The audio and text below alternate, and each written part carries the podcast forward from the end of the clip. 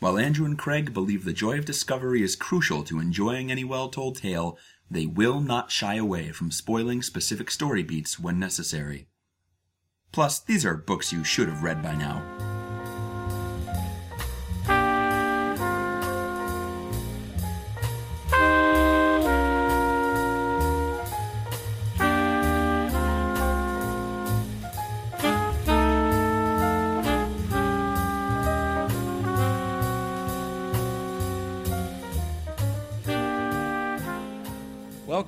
Welcome to Overdue. It is a podcast about the books that you've been meaning to read. My name is Craig. Hello, I am Andrew. And each week, one of us pulls a book or a play or something from our bookshelf off our bookshelf. Usually a book, though. Yeah, it's a book of some kind. It's in book form. Yeah, we're not.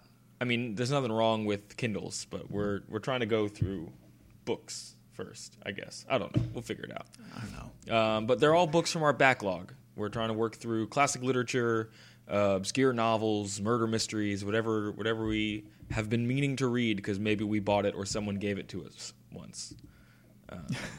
So, yeah. Andrew, what did we read this week? Okay, for our second episode, I decided that it would be a great idea to read Love in the Time of Cholera by Gabriel Garcia Márquez. Okay. Oh, no, go ahead. Well, I realized that I said, what did we read this week? And I want to be clear that I did not read this book. And that's kind of No, it's not like a book club thing. Like, I guess it's only our second show, so we should, like, enlighten you as to the format. Like, each week one of us is going to read a book, and then we're going to talk about it to the other one of us. Yeah. And we're not going to have any compunctions about, like, plot spoilers and stuff. We're just going to have a conversation about the book, and keeping it one-sided kind of helps it be accessible. So it's not just, like, me and Craig talking about some book that you haven't read, because that would be boring. Yeah, that would. And maybe it's boring anyway, but you'll just deal with it. Just go along for the ride. It's not my problem that you're bored so easy. Now, Andrew, I suppose we should tackle this first before we get into what this book is actually about. Okay. And maybe you learned this from the book. What is cholera? Can you tell me about cholera a little bit?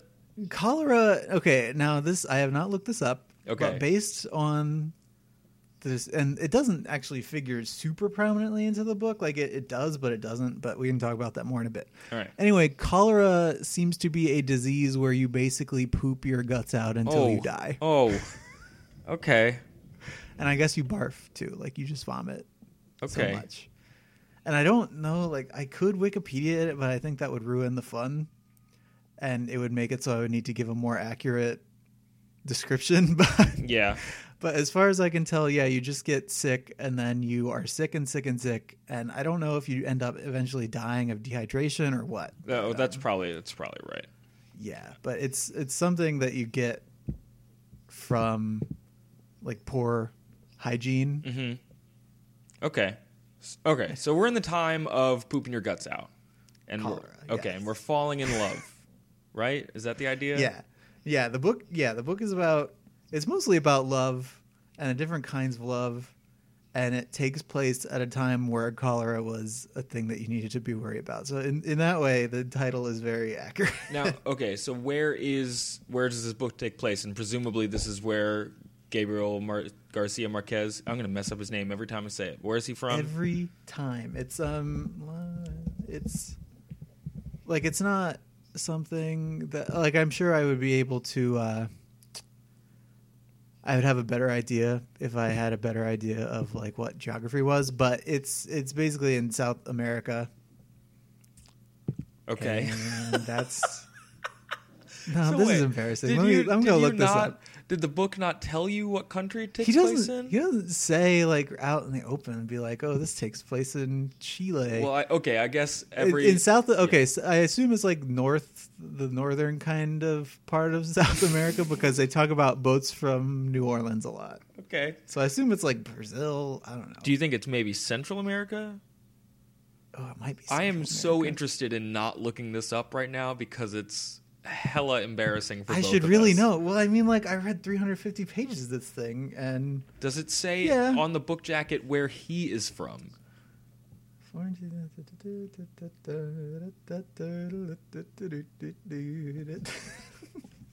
He's Colombian, Andrew. He's Colombian. He's from Colombia. Okay. We could just get rid of all that and post, right? Like, sure. Why not? It's Love in the Time of Geography. Yep. Okay, so it takes place in Colombia, and this is important, yes. I suppose. Or maybe not so much. Well, like, the geography doesn't... It's not a super important part of the story. Do you want me to sum it up for you? Well, you can start from the beginning. I'll ask questions along the way if I need anything clarified. Well, it's not really... Part of the thing is that it's not really told in chronological order. Okay. And part of the deal with the book is that time is kind of super fluid. Like, he can be talking about the characters when they're old, and it can like flash back to when they're young, and vice versa. Like, you can be following like a living character around, and all of a sudden it'll tell you that he's been doing the thing that he has been doing for a long time, and he'll do it until the day that he dies. Wait, but does that, like, in the middle of a scene, or how does that... Yeah, like, a lot of the time, they'll just be talking about what one of the characters will be doing, and then he'll say, and then on his dying day when he died, like, this is... he had this glass of lemonade with the ice chips in it every day until he got up and went outside and tried to catch a parrot that was hanging out in a tree and fell off the ladder and died. That's... Wait. And then later, the scene will play out where he actually tries to catch a parrot that's in a tree, and he'll die. Why is any of this relevant to love? Okay, so the book follows three characters around, mostly. All right. There's Dr. Juvenal Urbino, who is not the male protagonist, I'd say. He's like the secondary male protagonist. Okay. There's a woman named Fermina Daza. Okay. And if I'm pronouncing these wrong, that's okay. All right.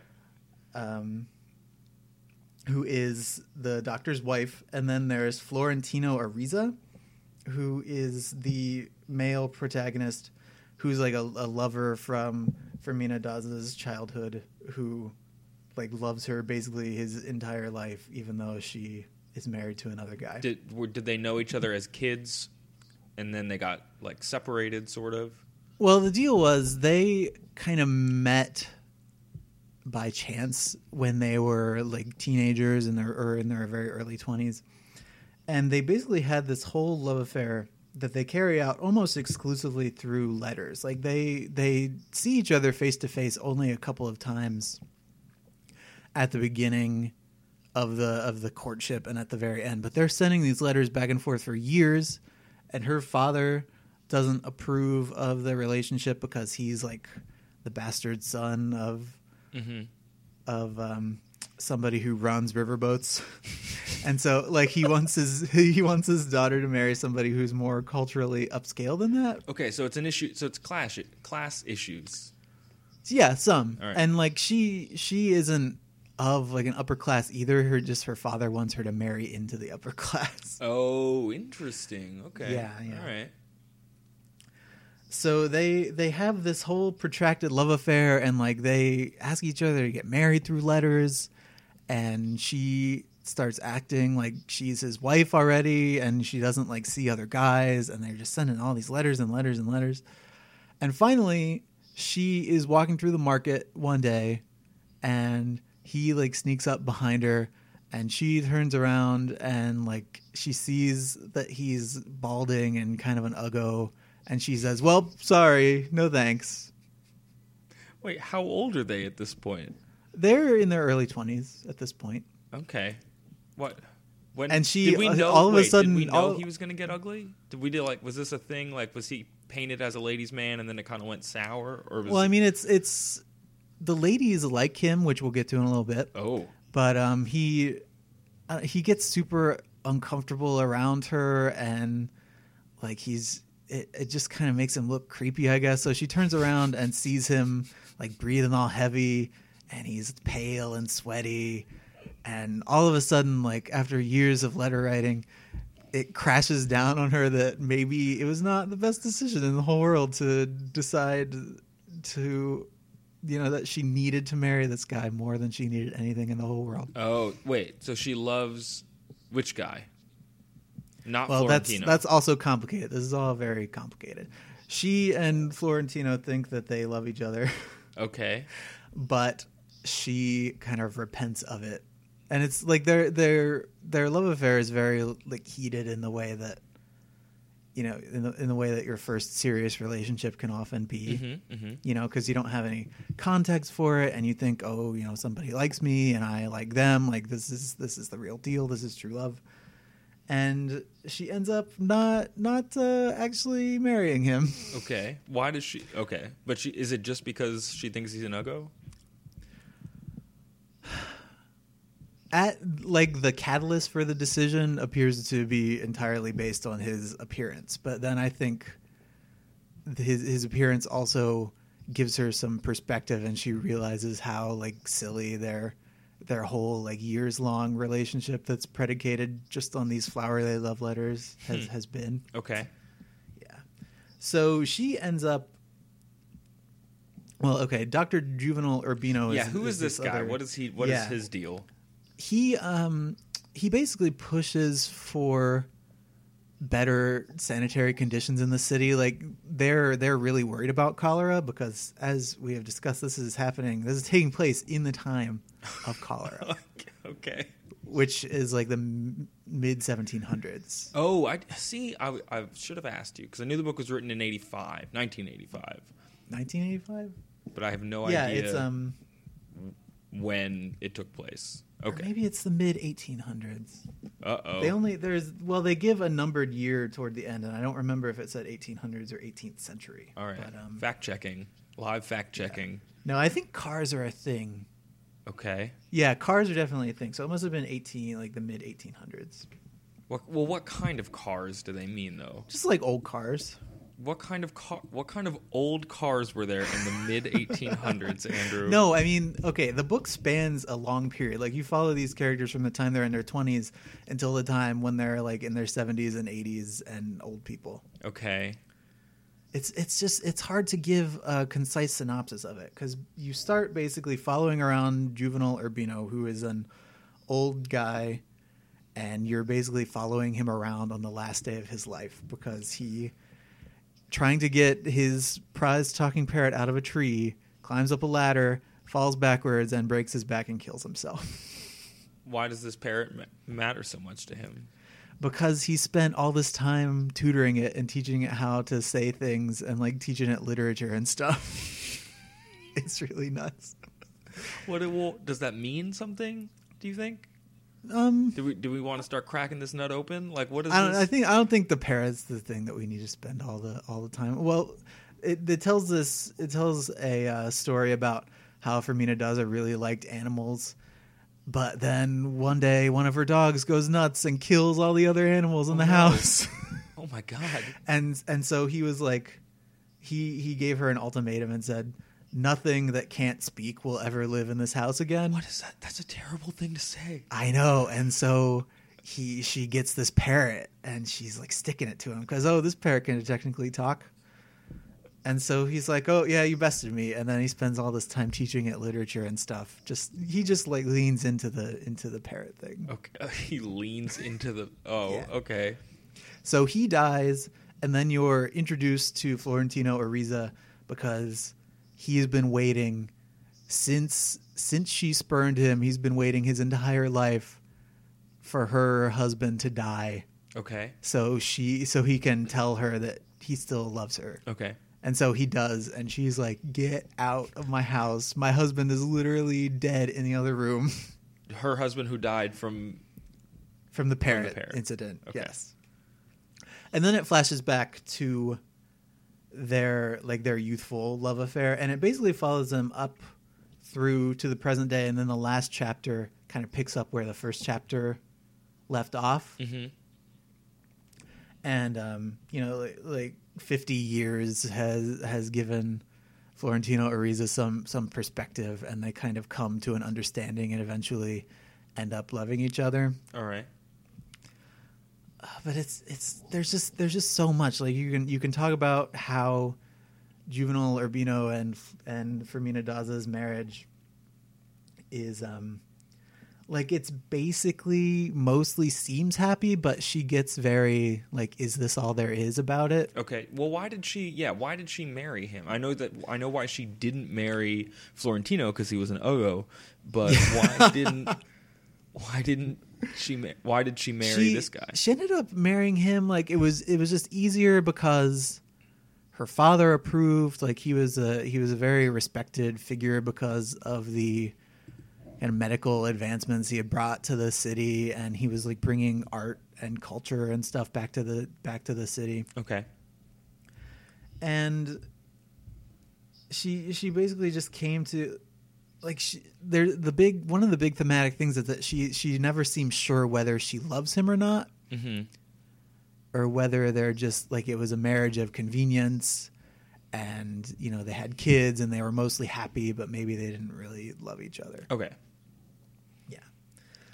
So kind of like a lot of relationships, it sounds like that. Yeah. That seems to be kind of the resonant aspect of it, right? Is that like you find yourself in a situation, and then whether or not you like that situation is as much like its own fact, and also whether or not you're working to enjoy it or not, or is this kind of something you've settled for? I'm not sure. Yeah, like that's kind of the thing. And after Juvenal Urbino dies, she spends a lot of time, you know, simultaneously missing this person who she spent 50 years with, and still wondering if during the whole thing she wasn't really happy. Mm. Or, you know, whether they really loved each other. That's a long time to not be happy. Yeah. 50 years. Yeah. But then there's this whole other thing. Like the book is it's long, and it takes a very long time to get where it's going. Like, you just spend a lot of time getting to know these characters and like following everything that they do mm-hmm. over 50 years. Like Florentino Ariza, initially in his desire to like forget about Fermina Daza or like try to replace her, he ends up like having sex with a lot of people. He has sex. The back of the book says, and this is backed up in the text, he's had sex with 622 different women. Whoa. Is he good at it? He's pretty good at it. I mean, he writes some books and stuff. Wait, he writes books about sex? He read some books about sex? No, he writes a book that eventually goes unpublished, but he writes like a big book about sex and love and all this stuff. Okay. But it's... You seem a little shell-shocked by this book. Am I wrong, or are you trying, or you just like you can't even begin to squeeze it down into a manageable chunk? I just finished it. I mean, there are a lot of themes going on. There's like the theme of love, and what is love, and how does love come about. Okay. There's the theme of aging that comes up a lot. Like you follow these characters as they gradually age over the years, and gradually realize that they're aging, or a lot of the times suddenly realize that they're aging. There's a line that I liked a lot where Florentino Ariza realizes that he's getting old because he starts to look like his father. Mm-hmm. And do we like his father at all? We don't really meet him. Oh, okay. He dies when Florentino Ariza is really pretty young. Okay. And he never, like, part of the thing is that Florentino Ariza is illegitimate, and he was never recognized. Oh. So even though, like, everybody knows that he's this riverboat guy's son, mm-hmm. like he's not acknowledged ever, and so he has to kind of make his own way in the world. All right, but it's just there's a lot of stuff. Did you find it hard while reading it to keep those balls afloat? Does it feel messy? Well, I mean, in a way, it's messy because time is kind of fluid, like. Mm-hmm. Through the whole middle section of the book, in between the two bookends where you know, Juvenal Urbino dies, mm-hmm. and Florentino and Ariza and Fermina Daza kind of get a chance to explore their feelings for each other. the whole middle section of the book basically is moving forward chronologically, but it jumps around a lot. Okay. And so many of his liaisons, like his significant liaisons that the book spends a lot of time on, are like concurrent. Oh. Like he takes on a lot of people at the same time, and he has some relationships that last for years and years, but none of them are really exclusive. Mm-hmm. And so you just, like, in a way it's very straightforward because you follow Fermina Daza's thread, and she's in this marriage, and sometimes she has doubt about having spurned Florentino Ariza while they were young, and she wonders whether she's loving her husband, and she's dealing with that. And you're following Florentino Ariza's thread, which is all about him just waiting and waiting and waiting for Fermina Daza, and kind of exploring all these sexual relationships on the side in the meantime. Yeah. Cool. So, I mean, in that sense, there aren't a lot of characters to keep track of, and there aren't a lot of story threads to juggle. But you just spend so much time with so many different, I don't know, in so many different settings, mm-hmm. I guess. Does it's just all it's a lot to kind of digest and boil down. And I just finished it too, so I don't have a lot of like perspective on it yet, I guess. Does Florentino ever get married? He never does. No. All right. So they're kind of opposites in that way. Like they kind of went away from their meeting and potential life together and went in opposite directions. Kind of. Well, I mean, he's his whole thing is that even while he's doing all this fun stuff on the side, like he's waiting for Fermina Daza the whole time. Okay. And so there are a couple of women throughout his life that he feels like understand him enough that he might possibly want to marry them. But he is like mortally terrified that he's going to get married and then Juvenal Urbino is going to die and he's going to miss his chance. Yeah, yeah. But she's not like waiting for him, right? She just... No, like she thinks about him occasionally, but mostly, I mean, especially right after she breaks the relationship off, like she returns all of his love letters. She asks for all the stuff that she gave him back. Mm-hmm. And she kind of puts him out of her mind. Like they run into each other a few times, you know, over the course of their lives, like mostly at social events and things, but they don't really interact much. And he is obsessed with her, and she kind of thinks about him sometimes in the context of what could have been. And, you know, am I happy? And did I make a mistake? But she only really comes around to him after she stops being mad that he came and proposed his love to her after her husband died. Oh. Yeah. Cool. Yeah. What about the is there a cultural aspect to it that is distinctly, you know, South American or Colombian, for lack of a better word, that makes it feel a little bit different in terms of how it's discussing love? Does that make sense? Is that a valid question? Well, I mean, these characters are kind of trapped by their social conventions, okay. and I think that is kind of, I don't want to say it's unique, but that's how the setting kind of informs it. Mm-hmm. Like it's very Catholic and very, very strict. So that kind of informs how the people, like when Fermina Daza and Florentino Ariza are kind of exploring their relationship with each other in old age, like their kids are like, you know, is it proper for these two old people to fall in love and do stuff with each other? Are there graphic depictions of old people lovemaking? Yes, there are graphic depictions of a lot of people lovemaking. Awesome, great, and with people pooping their drawers and all kinds of stuff. Wait, like that's separate from the lovemaking, right? Yeah. Okay. No. Well, most of the time. All right. Florentino Ariza, it is noted several times throughout the text, suffers mightily from constipation. So it's the opposite of cholera. Well, yes, but okay. Two things. One, one woman that he is with finds a way to turn his enema thing into a sex thing. Okay. Because they both do enemas together. Okay, move on. And then the second thing is that when he finally, like, he proclaims his love for Fermina Daza. Okay. And she's like, my husband just died, get out. And then they exchange, or mostly he sends her letters over the course of like another year. Okay. And then they're finally like, okay, let's hang out.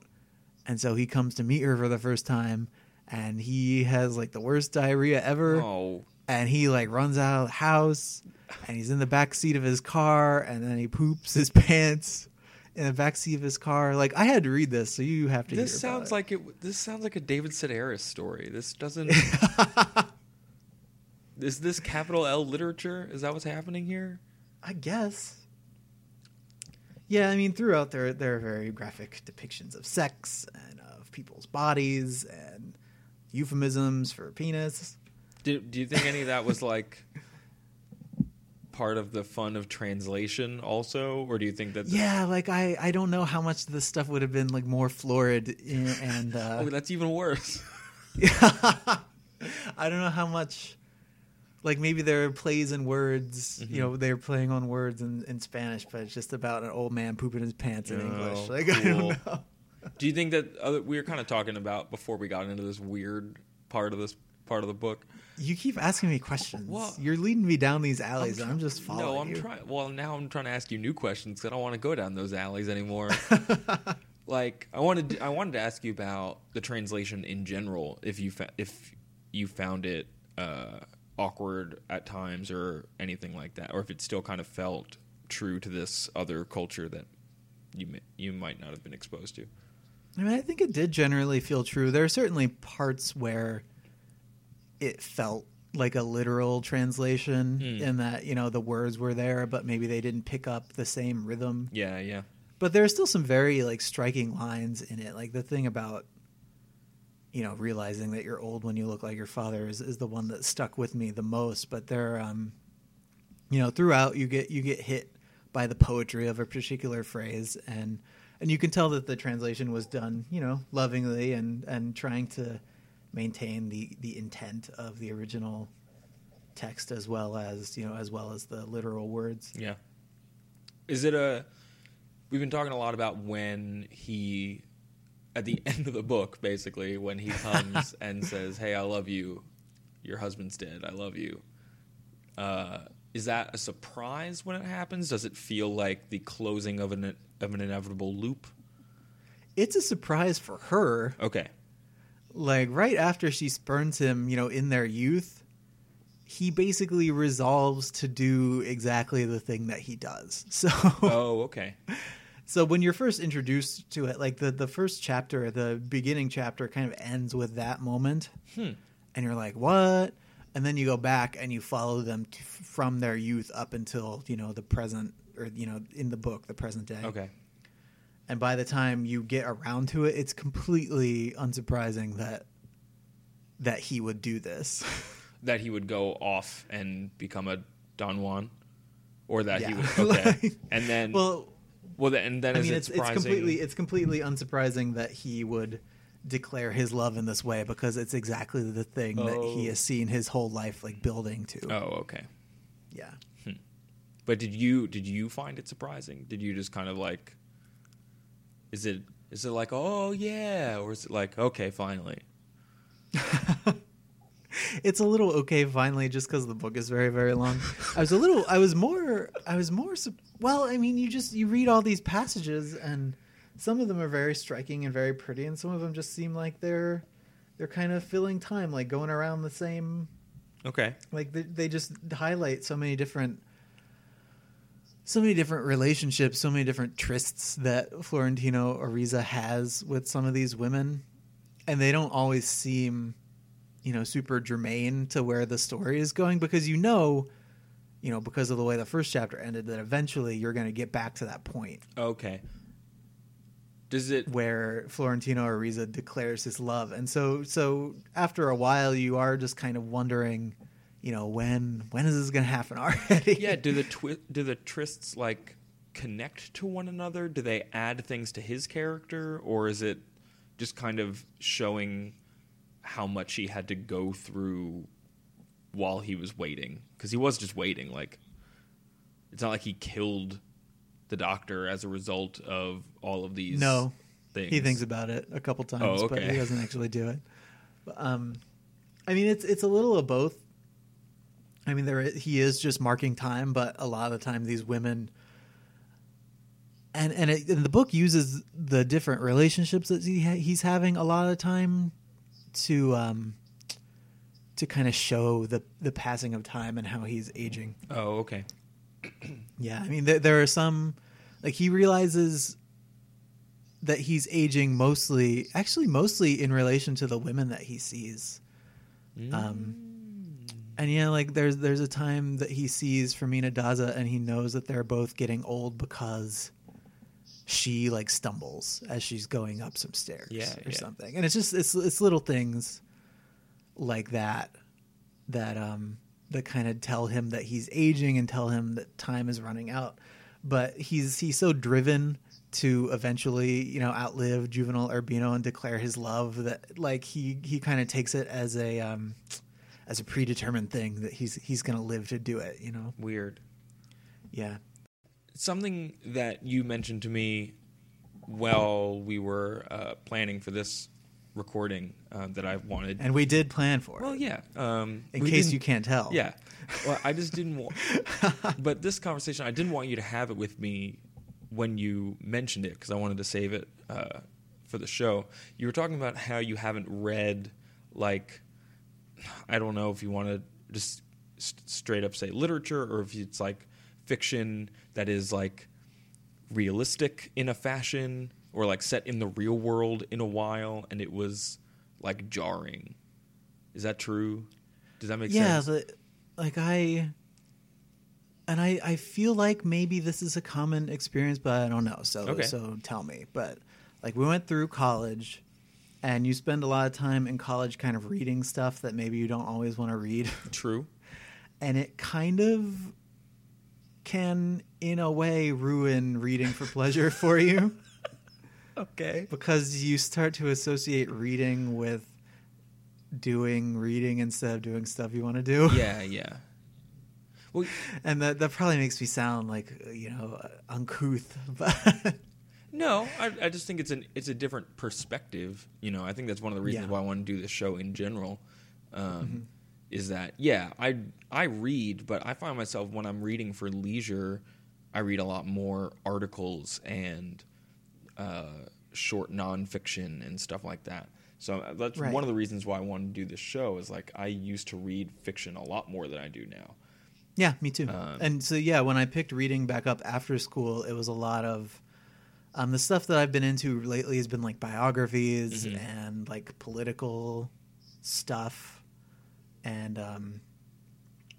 And stuff like I read Moneyball and liked it a lot, like even though I don't really care that much for baseball, just all very like factual or, you know, trying to be factual in the case of some of the political books. And I didn't really read a lot of fiction. And so whenever I tried to pick fiction up, I just kind of had a hard time getting into the tone or like getting into the you know, the way things were worded or like the stylistic choices, because in nonfiction, a lot of the time, you know, the good writers are just trying to get you from point A to point B. Yeah, very much so. And make you like understand the stuff you're reading. Mm-hmm. Whereas in fiction, like art is the intent a lot more of the time. Well, yeah. Yeah. The novel, the capital N novel, the like big, and not this is as huge of a book as like the ones that get trotted out as the novels now. Like it's not like a Jonathan Franzen tome. But that's a little bit more what people are up to. It's you're in it for the setting. You're in it for how the setting informs the theme. You're in it for are there you know, what kind of metaphors are we working with? Yeah, right. The relationship of the author to the characters and the author to the audience is very different than nonfiction. Yeah, and it's those like muscles in my brain have atrophied. Like this is the first capital L literature that I've read in quite a while. And I mean, like I said, I've read mostly nonfiction stuff, mostly articles, and mixed in with some like bad fantasy fiction where it's much easier to kind of turn that part of your brain off, because a lot, you know, most of the time the symbolism is like super obvious and you don't have to think about it very much. Well, or they're not even worried about symbolism. It's really just about, hey, we built this neat world that came out of my brain, and now we're going to go from point A to point B. Yeah, in this and here story. Are some guys sword fighting. Yeah, yeah. And then hopefully we'll get a TV deal. Like that's how it goes, you know? Yeah, so I think, and it's coming through in my really disjointed synopsis of the book, mm-hmm. but it's been a while since I've read kind of a big, heavy novel. Yeah. Do you feel like, and this is something I'm thinking about more now as I read it, as I'm reading things for this show. Were you kind of aware of themes as they're evolving, or we're kind of catching you raw right now in terms of how recently you've finished the book? Like, mm-hmm. Is like, were you able to be processing some of the more macro stuff as you were reading it, or is it kind of like you're just in the thick of it and then you'll see where it goes? I mean, you do the way that you're introduced to stuff so gradually through the course of the book, like. Obviously, you learn a lot about the nature of like emotional and physical love. Mm-hmm. You are super aware of time, like whether you know exactly where in the characters' lives you are. You don't always know that, but you're always aware that time is there and that time is passing. Do you know when aging is a big component of it too? Like you can pick out the big themes as you're going because it circles around and it revisits them pretty often. Mm. Do you know when the times change pretty clearly, even if you don't know what they're changing to? Like if we're jumping to another point in a character's life, and then you're going to, you know, the audience is going to catch up onto when exactly that is. But is it pretty clear when that's happening? Yeah, I mean, most of the time these things come in terms of small but noticeable little revelations. Mm-hmm. You know, like looking in the mirror and realizing that you look like your father, having your first child in the case of Fermina Daza. Like you notice these things because the book takes time to stop and notice them. Oh, okay. And discuss them even. Like, yeah, because I was thinking of another book I read a couple years ago, which was made into a movie, Revolutionary Road. That book, what I really loved about it, that the movie didn't really touch on at all, was that these scenes within scenes would happen with flashbacks, where it would be like a guy would be at his desk and then he'd be thinking about the dinner he was having with a client. And then in that dinner, he was telling a story. And like mm-hmm. the novel would seamlessly kind of go in this kind of Russian doll thing through the layers of narrative mm-hmm. and occasionally pop back up to the surface narrative to remind you of what was going on. And it's one of the first times I was reading a book and really noticing how slick it was being done, because you were never at a loss for which scene you were in, even if you didn't know the particulars of those scenes. I'm always interested when books can kind of pull that off and when it's related to thematically what's happening or not. Yeah. And this book doesn't... It doesn't layer them in that way. Mm-hmm. Like you aren't in a scene where they're young and then or in a scene where they're old and then they're talking about being young and then they're old again. Like the bulk of the book, I guess, is technically a flashback because it starts, you know, at the, you know, toward the end of their lives. Cool. And time is very elastic in some cases. I mean, like I said, you can be following a character in his 20s around. Like Florentino Ariza, for example, like even when he's young, the book talks about how in like 50 years and X months and X days, he will eventually declare his love for Fermina Daza. And sometimes you jump forward to events in a way that you know that they're going to happen exactly like that. Interesting. Does that make sense? Yeah. So it's less the kind of like scenes happening right next to each other, but in the middle of describing a scene, Marquez is going to take time to tell you, give you some irony and tell you about what's going to happen later. Yeah, like almost offhand, that's interesting. Like in a sentence, he'll kind of toss that kind of stuff off. Yeah, and from the very beginning of the book, I thought it was interesting because you're following this character, Juvenal Urbino. The first chapter is delivered mostly from Juvenal Urbino's viewpoint, and you get his viewpoint a few more times throughout the book, but way less often than you get Florentino's or Fermina's. Yeah. But almost from the outset, the book talks about, you know, the day that he'll die in a way that makes you certain that you're going to see that happen. Like even before you know it's going to happen, you know that it's going to happen, basically. Yeah, and we talked about that on the last episode too, kind of effective foreshadowing. But this sounds like it's being a bit more blunt about it. Like it's asking you to kind of be aware of those things and take notice. A little, like, let me see, and maybe we'll have to edit some of this out too, but let me find, because early in the book there is at least one like really good example. Cool. Like there's one sequence where it's kind of talking about his home office and his library. And, you know, in describing it, it says, "No other room displayed the meticulous solemnity of the library, the sanctuary of Dr. Urbino until old age carried him off." And I mean, you know, the character is old, and just there's a way that passage and a couple others are...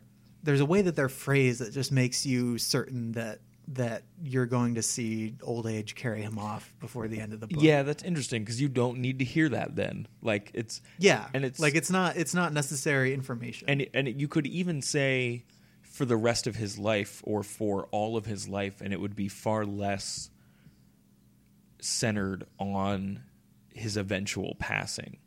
Right. So there's this kind of interesting, and I guess that's.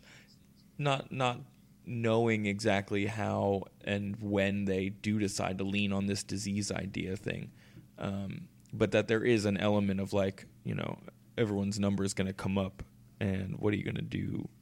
What's going to happen before then and stuff like that. Yeah, like the people, and especially Juvenal Urbino, because he's a doctor himself. Mm-hmm.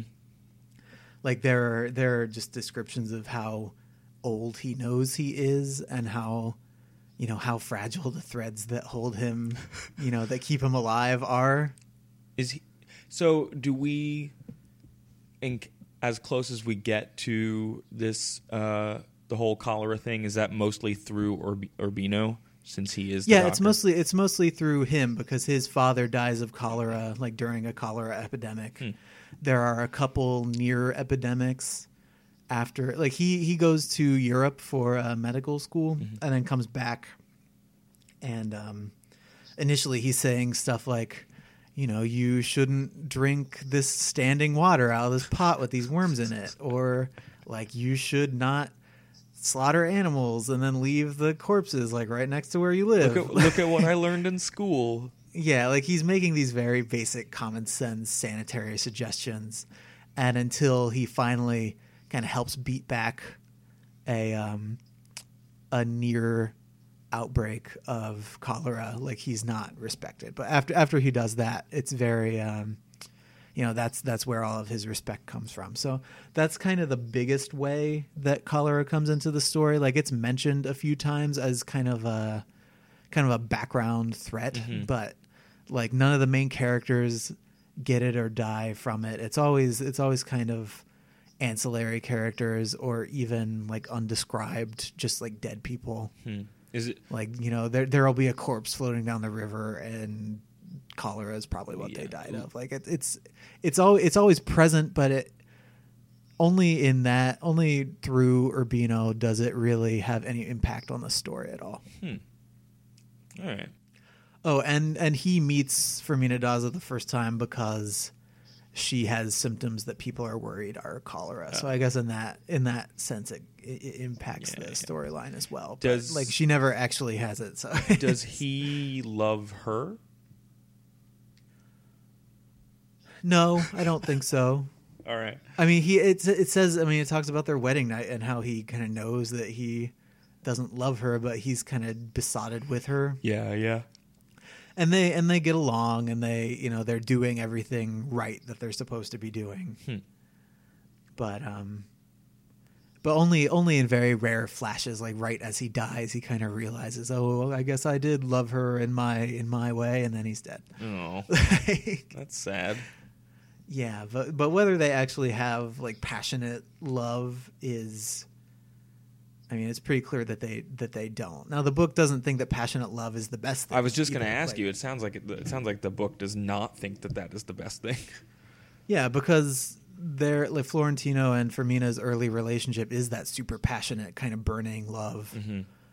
And the book is clear at the end when she does come to love him, that it's not because of these like flowery love letters and stuff, but because he says a lot of really intelligent things about like the nature of love, and he has a lot of perspective and maturity and stuff that he's gained over 50 years. And it's that she kind of comes to respect and to love about him, rather than the first relationship heat that they get from those early letters. I can't tell if that makes me feel like the book is like a happy ending because they get together, or if it's like, you young idiots are never going to find the right person. You won't know who you're in love with until you're 75 and somebody you thought you loved is dead. I might be boiling down this book very far. Maybe, but I mean, it's very... The thing that I took away from the book, just that it's a very human book. Like, people have very... sometimes exaggerated, but very human feelings and reactions and worries. I mean, I think that maybe Florentino Ariza's 50-year-long one-sided love affair is probably the most unrealistic thing about it. But I mean, you can still see how somebody with a certain kind of personality could feel that way and act that way and have it seem perfectly rational. All right. Is that all we learned? That was my lesson. All right. I don't think I learned anything else except that Marquez is from Colombia. which we learned in this episode. Yes. So if you take away anything, Gabriel Garcia Marquez is Colombian. And if you do a podcast about books, now you will know before, so you don't have to find out on the air. Great. But don't really do one, because then you will compete with us. Yeah, don't do that. If people want to find out more about our podcast about books, Andrew, what can they do? I don't know. I've been talking this whole time. Why don't you tell them what they can do? Oh, man. I guess they could go to overduepodcast.com. Yeah, take it home. Or they could follow us on Twitter at overduepod, right? Yes. And I think we'll have a Facebook page soon, which will be similar, facebook.com/overduepod, if I have my druthers. And you can also email us book suggestions or things we missed from these books, etc., at overduepod@gmail.com. Oh, yeah, and if you found us on iTunes, which hopefully you did or you can in the future, please give us a review, as long as it's a good one. And maybe if it's a constructive one, we'll take those too. I would take a 3-star constructive review. Oh, yeah, let's get the largest amount of 3-star constructive reviews on a podcast. This podcast is as average a podcast as ever I've heard. But we're the best average podcast. We're the most average podcast. We're the most average. Thanks for tuning in. And go ahead. We got some more. No. What do we got? I was just gonna say that up on the website, whenever we post a new episode, which is every week or should be every week, that's what we're aiming for. We don't want to serve you a bunch of stupid Google ads that don't have anything to do with your life. So we're gonna have links to the books on Amazon, and you can go buy them. And if you use that link, we will get some money for it. So cool. That would be really awesome. And I also want to thank the immortal Stephen Dowling, whose brassy pipes brought you into the show. Thank you, Steve. Yeah. And thank you for listening. Yeah, thanks. We'll see you next week. Yeah, bye.